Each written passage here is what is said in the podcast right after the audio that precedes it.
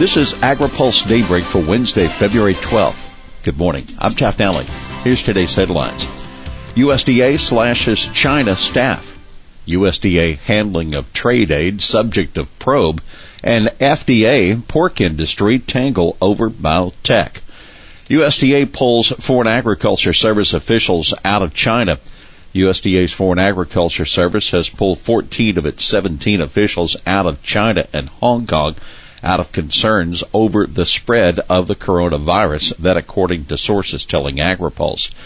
Some of those returning employees are still under quarantine. Others are now working in temporary offices at USDA headquarters. Now, while this matters, the recent call of staff diminishes the presence of USDA in China at a very difficult time. FAS staff are the eyes and ears of the department in China at a time when trade is threatened by the spread of the virus. Few clues in the USDA report on trade impact. Grain traders brushed off USDA's World Agricultural Supply and Demand Estimates report yesterday after it contained little new data about exports to China. Traders were really hoping USDA would give an indication of export demand based on the Phase 1 deal, Allendale Incorporated broker Nathan Cardwell tells AgriPulse.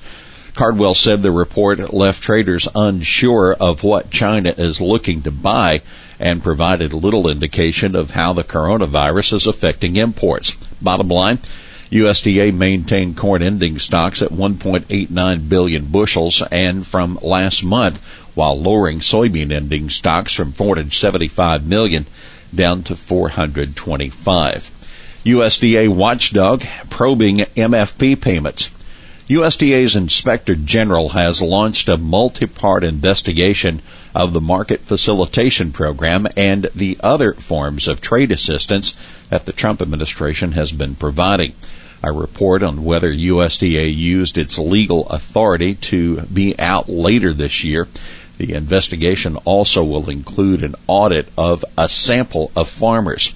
Now, for more on this investigation, plus a look at concerns about the Conservation Reserve Program and the impact of a potential U.S.-Kenya trade deal, be sure and read this week's AgriPulse newsletter.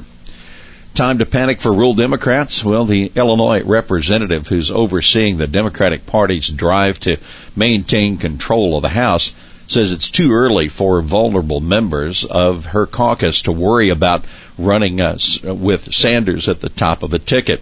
There are many political lifetimes between now and November, according to Representative Sherry Bustos of Illinois. She chairs the Democratic Congressional Campaign Committee. She said, "We don't know who our nominee is going to be yet." More than 40 vulnerable Democrats, many of them from rural districts and members of the House Ag Committee, are on DCCC's front-line list of priority faces. They include Antonio Delgado and Anthony Brindisi of New York, Iowa Cindy Axne and Abby Finkenauer, Angie Craig in Minnesota, Josh Harder and TJ Cox in California. Pork industry hits back at FDA. The National Pork Producers Council is pushing back hard on FDA's use of some new analysis to justify its regulatory approach to gene-edited animals. NPVC says FDA left out key information in summarizing the research project, the agency's latest stall tactic designed to rationalize a regulatory grasp on an emerging technology that must be regulated by USDA if the United States is to maintain its global leadership position in agriculture.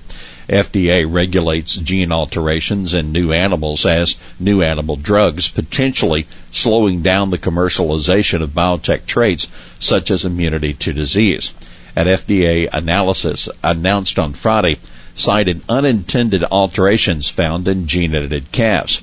NPVC says the agency failed to say that the animals weren't intended for the food supply. FDA defends itself. Laura Epstein, the senior policy analyst in FDA's Center for Veterinary Medicine, notes the agency isn't saying unintended alterations necessarily make animals unsafe for food. But it does mean FDA has an oversight role to play, she says. We want to streamline the process so it's going to work for industry and developers out there, as she spoke with AgriPulse.